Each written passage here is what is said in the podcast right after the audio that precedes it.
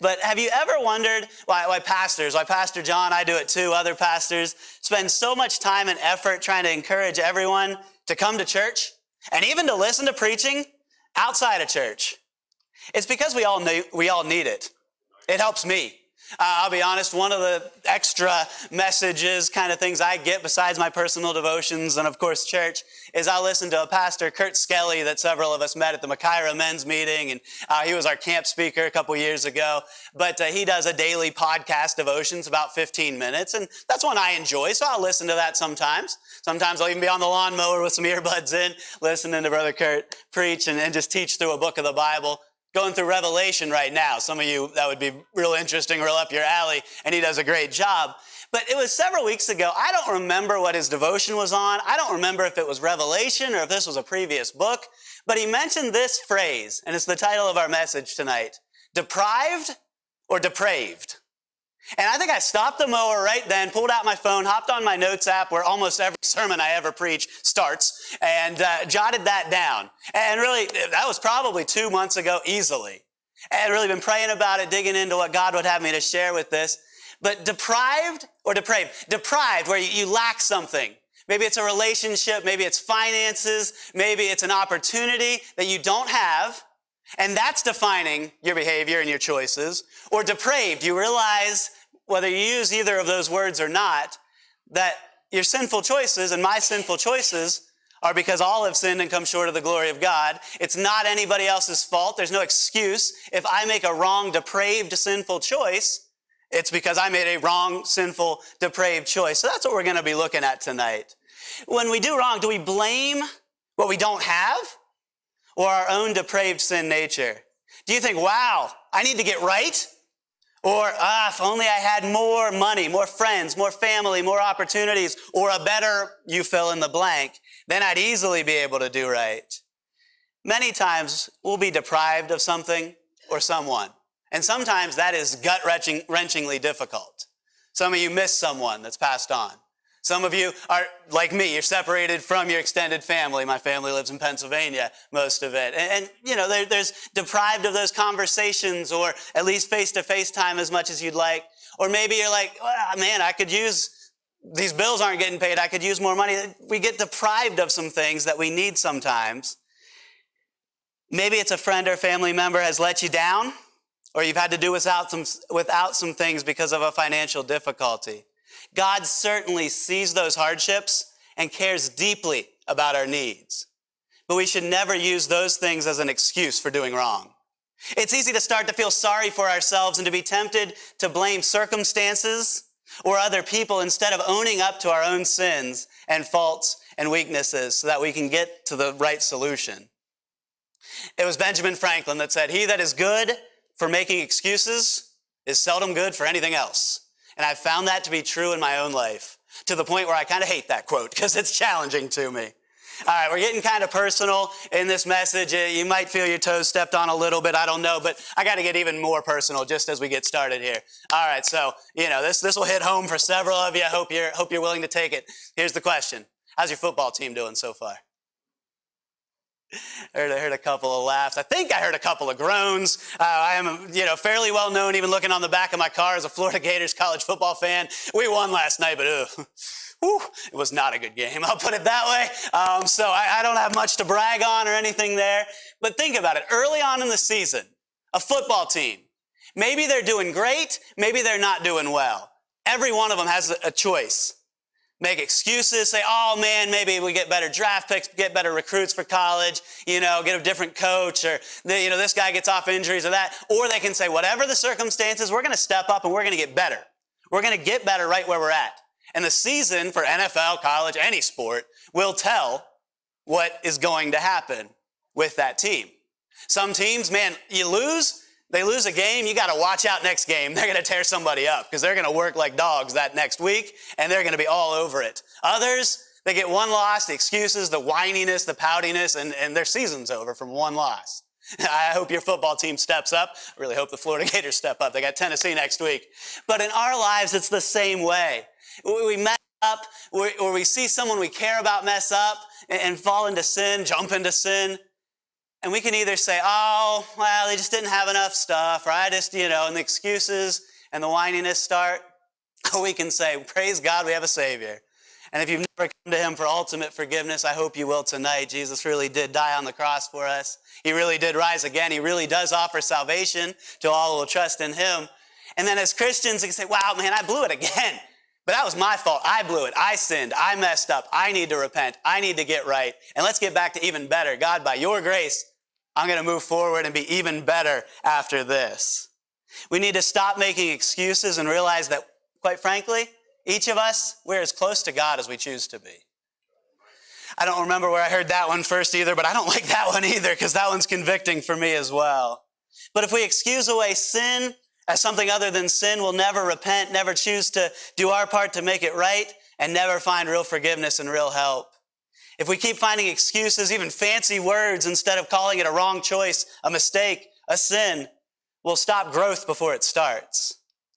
So I hope as we look at our lives, each of us primarily, and then even as we look at those who we want to influence, that we'll be willing to call sin, sin, whether you use the word depraved or not. I don't recommend looking at your spouse, your husband or your wife and saying, sweetie, you're really depraved.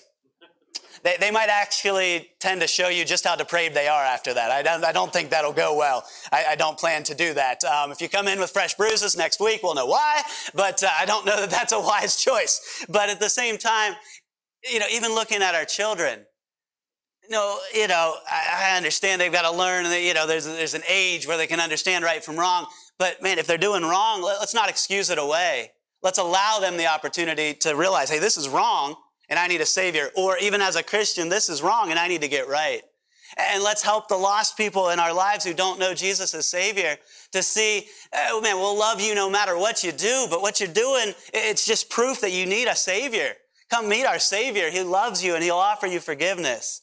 Boy, but let's start it at ourselves. We're going to take a quick look at 3 of King David's sons who admittedly, they were likely, during parts of their lives at least, deprived of a father who was as involved as he should have been. David did sin some. David took multiple wives. That divided his focus in some awkward family ways. And he had a divided focus. But each of us has a choice, just like they did. 2 of these 3 guys made very wrong, very costly choices based on their depraved desires. And the other one, while not perfect, made a right choice, several of them, regardless of anything he was deprived of. Let's pray and we'll look at these 3 guys briefly. Father God, thank you for offering us hope. We are depraved. We are hopelessly lost in our sins apart from you. But you came to earth. You died for us. You rose again. You paid the horrible price for our sins. And I pray for anyone in here who has never accepted you as Savior, that tonight will be the night. Anyone watching online, any of it, that tonight will be the night they'll accept you as Savior and have their sins forgiven once and for all. But even maybe many of us have been saved for a long time. And I pray that we will not excuse away our sin and stop growing, but that we'll realize, no, it's not any excuse. It's not something we lack. We have everything we need. Your word gives us all things pertaining to life and godliness, and that we will call sin, sin, especially in our own lives, and repent of it, get right with you, and keep growing. Please help us with that, and I pray that you'll bless the message. In Jesus' name I pray, amen. Well, first of all, and again, we're just hopping through David's family tree just real briefly here, but we've got his son Amnon. Even if you feel deprived of something, never give in to your depraved desires. Unfortunately, Amnon does. He allowed his depraved lust to take over and wrong influence to take over. Really, it wasn't his fault that his dad David had multiple wives and a messed up family situation. I realize David is the man after God's own heart. If I ever end up being half the man David was, I'll be pretty satisfied. I'm not saying this to run him down. He had a tender heart, repented of his sin. But I don't think Amnon had as involved of a dad in his life as I did. I'll just put it that way, and that's I still do with my dad there. I imagine he had some difficulties. Maybe you can relate, or maybe you're very much like, I can't relate to that. I can't firsthand. I have a wonderful father. Still alive today. I saw him just a couple weeks ago. Great dad, absolutely. But maybe for you it's something else, and you could say, well, I would be able to be a better, worker, a better husband, a better wife, a better man, a better woman, a better teenager, a better kid, if it only weren't for, well, no. It came down to a choice for Amnon. His lust was catastrophic. It could be lust of the eyes or lust of the flesh. And for now, let's just define lust this way. wanting the wrong thing or the right thing at the wrong time in the wrong way or in the wrong amount. And boy, that can creep in for any of us in so many ways. Let me just say that one more time. But wanting the wrong thing or wanting the right thing at the wrong time or in the wrong way or in the wrong amount. 2 Samuel chapter 13 is where we'll be to start off. I'll give you a moment to turn there if you'd like to. But 2 Samuel 13, and we'll start in verse 1, looking at Amnon's story.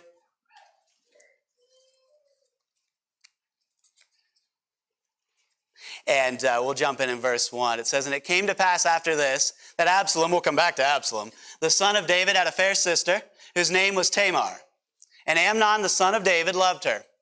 And Amnon was so vexed that he fell sick for his sister Tamar, for she was a virgin, and Amnon thought it hard for him to do anything to her." So unfortunately, he's going to allow his wrong desire at the wrong time to take over, and he's going to act on that. On a lighter note, one man tells this story. He says, "While my wife and I were out shopping at a mall kiosk, an attractive woman strolled by." This is him saying it, not me. He said, "My eyes followed her. Without looking up from the item she was examining, my wife asked, 'Was it worth the trouble you're in?'" Sometimes, I heard a lot of guys laughing there. I don't know. I think maybe some guys can relate from whatever reason. They're getting in trouble with your wife there.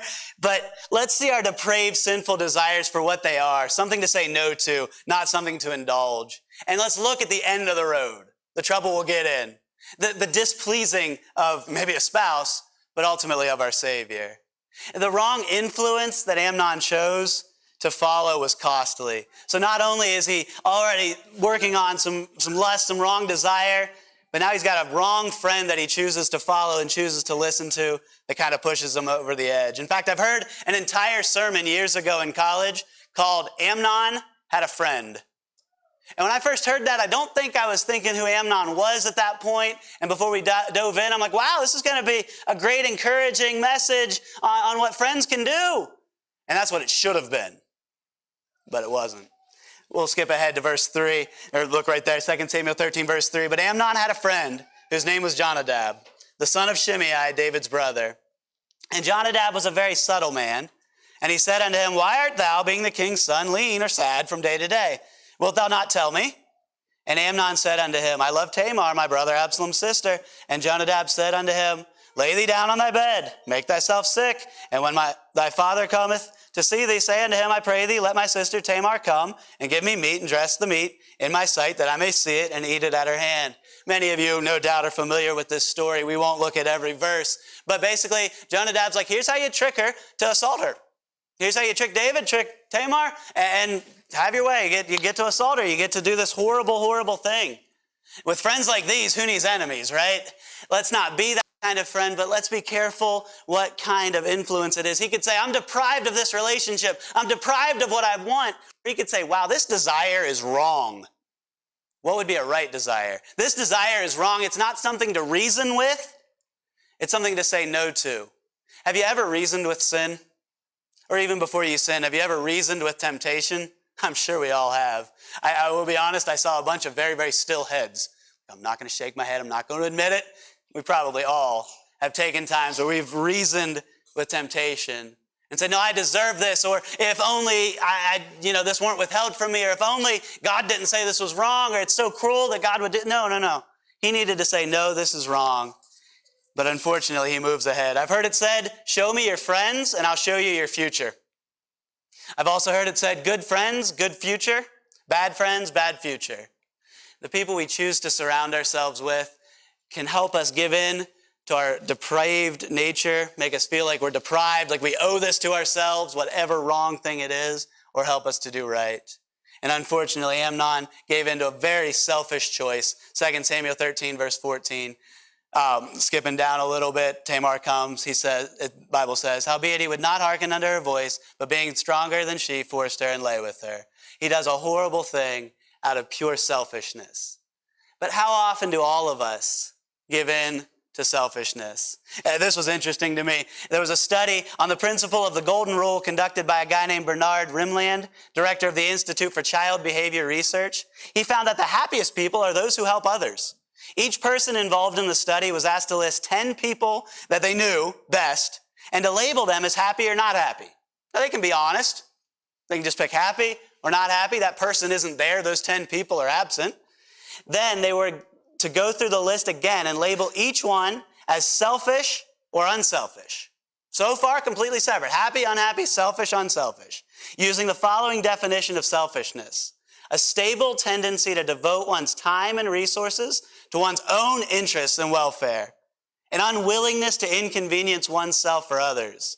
Rimland found that all of the people labeled happy were also labeled unselfish. He concluded, do unto others as you would have them do unto you. And it's amazing. God's principles just simply work. If we'll say no to ourselves, if we'll say no, okay, I want this thing, but that's my depraved, sinful nature. That's wrong. It's not that I'm deprived of something good. It's not that God's saying no to something good. It's that God's protecting me from something bad, and we'll care more about others than ourselves. We'll be unselfish. We'll be happier people. We'll receive, even on a deeper level, God's rich blessings. Even if you feel deprived of something, never give in to depraved desires. Next, we look at Absalom. Said we'd come back to him. Even if you feel deprived of something, continue to conquer your depraved pride. And by the way, if you're sitting there thinking, I don't have any pride, you probably do. Usually the times when I'm the most arrogant, the most prideful in my own heart and life, are the times I think I'm the least prideful, the least arrogant. The times I think, man, I'm doing it. I'm being humble. I got this going. I'm doing right. It's the times I'm doing the worst. And pride goeth before destruction and a haughty spirit before a fall. God's been gracious enough in my life to let that be a little more gentle than I've deserved, but he's had to bring me down in some different times. Man, let's stay humble. Let's care more about God than our own selves. Yeah, Absalom was deprived of his father's love at times, often through his own choices. Absalom made some really bad ones, but he could have found purpose in God and his greatness and in God's greatness instead of trying to sinfully elevate himself to a position of greatness. And we'll just be looking at a couple snippets of Absalom's story. But there was a problem. I don't think during these years, David was as involved in his kingdom as he probably should have been, relying on God's power. There was a problem. But if we, like Absalom, think we're the solution to every problem, then we are the problem. Really, if we think, oh man, at work, all they need is me. If they'll just follow all my ideas, this will be great. No, we're the problem. If we think, wow, if God just will let me do whatever I think is best, then everything will be, man, everybody will get saved. The world will be changed. No, we're the problem. I heard it said once that it's a dangerous thing if every illustration a pastor uses puts himself as the hero. Our pastor doesn't do that at all. But at the same time, like, if every illustration is just, and look at me, look at me, look at me, look at me, it's a bad sign. But I think it's just as bad of a sign of pride if every story told at work around the water cooler is look at me, look at me, look at me, look at me. If every story at home is look at me, look at me, look at me, look at me. Unfortunately, that's the attitude Absalom had. It was depraved pride. 2 Samuel 15, if you look over just a couple chapters, we'll jump into 2 Samuel 15 and verse 1. And again, hopping through here fairly quickly, but it says, and it came to pass after this that Absalom prepared him chariots and horses and 50 men to run before him, again, elevating himself. And Absalom rose up early and stood beside the way of the gate. And it was so that when any man had a controversy came to the king for judgment, then Absalom called unto him and said, of what city art thou? And he said, thy servant is of one of the tribes of Israel. And Absalom said unto him, see, thy matters are good and right, but there is no man deputed of the king to hear thee. Absalom said, moreover, oh, that I were made judge in the land. Again, you can just see the pride. And he little by little steals much of the heart of Israel and even takes over at one point. The land didn't need David at his best to Absalom. The land needed Absalom. He was the hero. All that Israel lacked was him. It was all about him. I look at that and how we can often get, if we're being arrogant, as me trying to fix a bunch of cars. Now, some of you know me well enough to know that, hopefully I'm a reasonably intelligent person, but definitely not when it comes to fixing cars. You don't want me fixing your car. I mean, I can fill oil. I can change oil, maybe change a spark plug. I don't know. Some of these cars, they're really up under weird. I don't know. Anyway, I call Brother Robbie, Brother Terry, take it to the shop, something. But I could say I've got it all figured out and try to fix car after car after car. But those of you who know me well enough, what's going to happen to car after car after car? They're going to be coming to Terry or Robbie or somebody else with a whole much longer list of problems. I would be the problem and making it much worse. We need to recognize spiritually when we're the problem. It's not someone else. Absalom's problems were not David. David wasn't perfect. I don't think David did a lot of things right in this. I think he could have captured and kept the heart of Absalom much more effectively. I really do. Not looking into all of that. But regardless of what David did, Absalom was making a wrong choice. Let's not make the problem worse and worse by trying to do it ourselves. Let's repent of wrong and come to God. Absalom goes on to take over the kingdom temporarily. Many of you know the story. But inevitably, battle breaks out, and it doesn't work out for Absalom. In fact, his pride lifted him up in the worst possible way. He was arrogant about his hair, 2 Samuel 18:9. We'll talk a little bit more about this, but he bragged about his hair. He's very caught up in his appearance, and his hair ended up costing him his life. Absalom in 2 Samuel 18, verse 9 says, "And Absalom met the servants of David in battle there, and Absalom rode upon a mule, and the mule went under the thick boughs of a great oak. And his hair caught hold of the oak, and he was taken up between the heaven and the earth, and the mule that was under him went away. Joab comes, thrusts him through with some darts, kills him." The very thing that was almost the symbol of his pride, his physical appearance, ended up being his downfall. Now, usually it doesn't happen in quite as dramatic a fashion as that, but what area or what attribute are you so proud and arrogant about that you may be brought down by it? What do you need to say? Okay, this is something I take pride in, but I think it's becoming where I'm arrogant about it. I'm prideful about it, focused on this myself instead of being humble. And God, I repent of it. This is wrong. It's not, oh, look at me, look at what I'm doing. It's this is wrong. Absalom, yes, he had some difficulties, even in his relationship with his father. But there was a much better way to hold on to it. He could have said, hey, some of what David's done is wrong, but what I'm doing is wrong. And he could have changed the entire story. Last, we get to end on a guy who gets it right, and you probably knew it a while ago, but Solomon. No matter what you feel deprived of, seek for God's desires more than your own.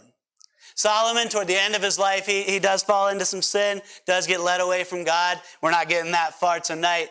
But at the same time, so much throughout his life, he cared more about seeing God's glory, God's vision for the kingdom and for the temple more than his own.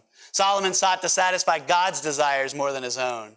For Solomon, worship was a priority. And worship really needs to be a priority and a lifestyle more than just an occasion or a part of a service. I'll just be honest, no matter where you're at, come to church, sing, worship God. But I'm not sure God's all that impressed if the only time we worship God is right here. If the only time we worship is when we sing. Now, singing is worship. It's a great form of worship. It's commanded in Scripture. Absolutely. Let's sing. But let's worship on Monday, Tuesday, Wednesday. You know, you get the idea. Let's worship every day. Let's worship in the middle of work. I think it was a couple weeks ago in Sunday school, I concluded a message, or maybe it was Wednesday night, but there's the Disney song, the old Disney song, "Just Whistle While You Work," and I ended it with "Just Worship While You Work." And I even said do-do-do-do-do-do for them, and that was fun. Hopefully it helped them remember it. But let's worship while we work. Let's worship in everything that we do. Solomon did it. For Solomon, worship was a priority. 1 Kings chapter 3 is where we are. I apologize, it's a little ways to flip over there. But 1 Kings chapter 3, and we'll start in verse 3. I think that's the last chapter you need to turn to tonight. 1 Kings chapter 3. And starting in verse 3, it says, "And Solomon loved the Lord, walking in the statutes of David his father. Only he sacrificed and burned incense in high places." He wasn't perfect. Verse 4, "And the king went to Gibeon to sacrifice there, for that was the great high place. 1,000 burnt offerings did Solomon offer upon that altar." And a lot of us know what comes next, and it's easy to think temple, it's easy to think wealth beyond imagining, it's easy to think wisdom. It all started with worship. And he didn't sing a note. Again, sing, worship. But he used what he had. And if you know anything about Solomon, I think he enjoyed wealth. What did he sacrifice here? Some serious wealth. And he wasn't nearly as wealthy at this point either. He was wealthy. He was king. Israel was doing great. But he wasn't nearly as wealthy. He sacrificed wealth. He sacrificed time, effort, worshiped God. I read this. The French have a proverb which states, "A good meal ought to start with hunger. It's hard to enjoy a meal when you are not yet hungry, but when you are hungry, anything tastes good. If we approach the word with a hunger to be satisfied, we will be satisfied every time. Effective worship begins with a hunger for God. We all need God's word, but we don't always notice. You ever not think you were that hungry until you started smelling that food? I like cheeseburgers. I'll be driving past a restaurant, just even McDonald's or Burger King. I don't have fancy tastes. And they have the blowers, the fans, clearing out the kitchen of what would be smoke and all of that. And it just smells so good. Sometimes I won't even be hungry, or I won't realize it until I smell it. Let's realize we need God. Let's realize we need to take time to worship him, even before we always feel like it. Sometimes I'm not all that hungry until I take one bite. Wasn't the smell, it's that first bite, and then I'm starving. And I'm like eating way too much because I realize, wow, I'm starving, I'm hungry. I'm so hungry, I need to eat. Let's come to that first bite. Let's start worshiping. Let's wake up tomorrow morning and worship God. Maybe that's going to a job that you know God wants you to be at, but it's difficult. Let's have a good attitude and worship God. Let's sing tomorrow morning, in the shower or not. I don't care. I'm not here to judge. But sing to the Lord. Read your Bible. Pray. But, live out the Christian life. Show God that he's worth it. That was a priority for Solomon. We could say, oh, no, my job's difficult. Oh, no, I don't like this circumstance. I can't worship God because of this and this and this. And I'm deprived of this and this. No. That's an excuse. Let's step up and let's worship God every time. We all need to take time to worship God. When Solomon was offered then whatever he wanted, he chose what pleased God and helped and impacted people. He could have said, finally, I've been deprived as king of so much, which probably wouldn't be true, but he might have felt that way. And now, finally, I can get what I deserve. I can get what's coming to me, wealth and riches and long life and all these things. No, he said, I'm a depraved, sinful person, so to speak, and he asked for the right thing. Notice in 1 Kings 3, verse 5, in Gibeon, the Lord appeared to Solomon in a dream by night, and God said, ask what I shall give thee. And Solomon said, thou hast showed unto thy servant David, my father, great mercy, according as he walked before thee in truth and in righteousness and in uprightness of heart with thee. And thou hast kept for him this great kindness, that thou hast given him a son to sit on his throne, as it is this day. So humble, almost opposite of Absalom there, really. Verse 7, and now, O Lord my God, thou hast made thy servant king instead of David my father, and I am but a little child. I know not how to go out or come in, and thy servant is in the midst of thy people, which thou hast chosen, a great people that cannot be numbered nor counted for multitude. Give therefore thy servant an understanding heart to judge thy people, that I may discern between good and bad. For who is able to judge this thy so great a people? He asked for wisdom, basically. God blesses him with wisdom and so many other things, but he recognized his need. He recognized this is what will allow me to do the job God has, and he cared about God's desires more than his own, and God blessed him for it, just like he'll bless us.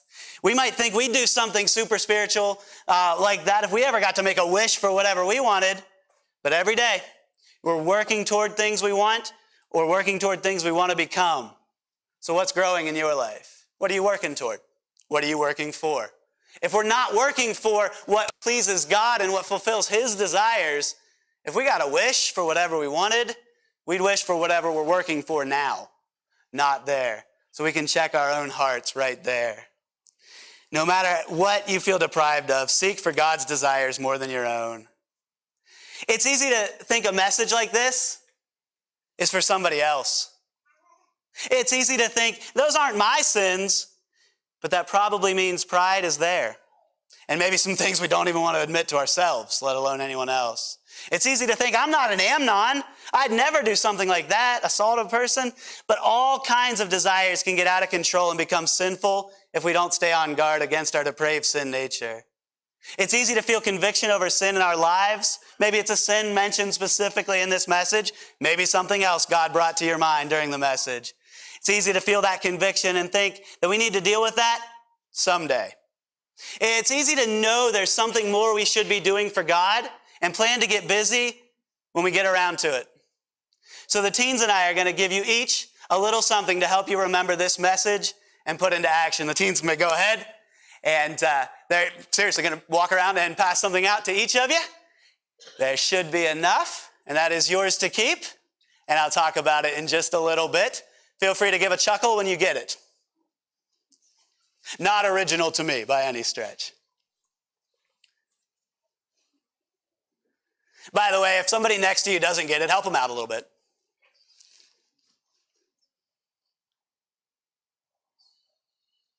I think baby Ava could have her own, I mean. Unless she eats it. I'm not responsible if she takes a bite out of that thing.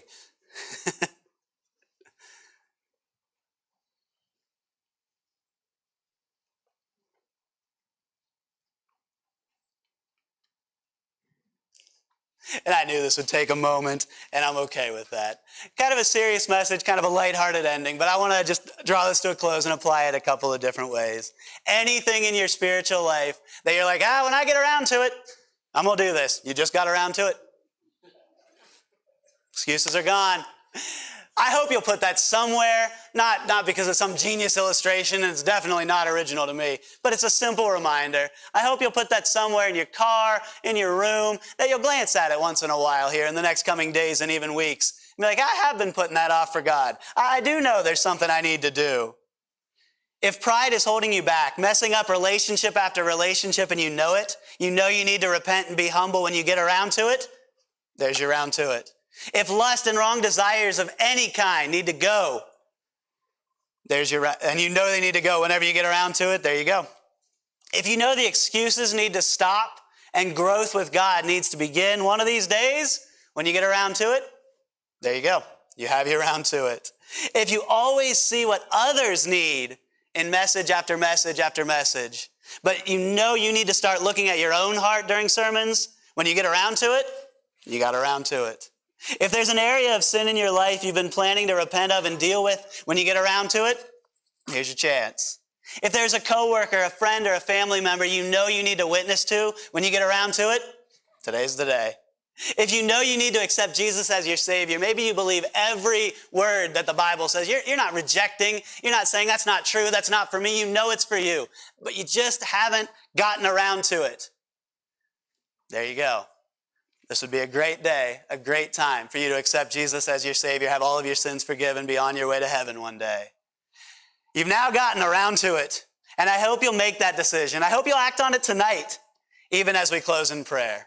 Let's pray. Father God, thank you for your word. It has some heavy stuff, some convicting stuff. Maybe from this message, maybe from the message this morning, or just maybe you spoke to each of our hearts about something different. I pray that we won't make excuses, that we won't put it off. We'll see our need for you as Savior. We'll see our need for you just to help us. We'll see our need to repent of any sin in our lives and make that right. And instead of putting it off until we get around to it, that we'll do that even now. May the silly, simple, round to it reminder be a help to each of us to get busy for you, to be busy for you, to make that decision, to make that change, to witness to that friend, to do whatever you have for us now instead of later. I pray that you'll bless the rest of our night as we head outside in just a little bit. In Jesus' name I pray, amen.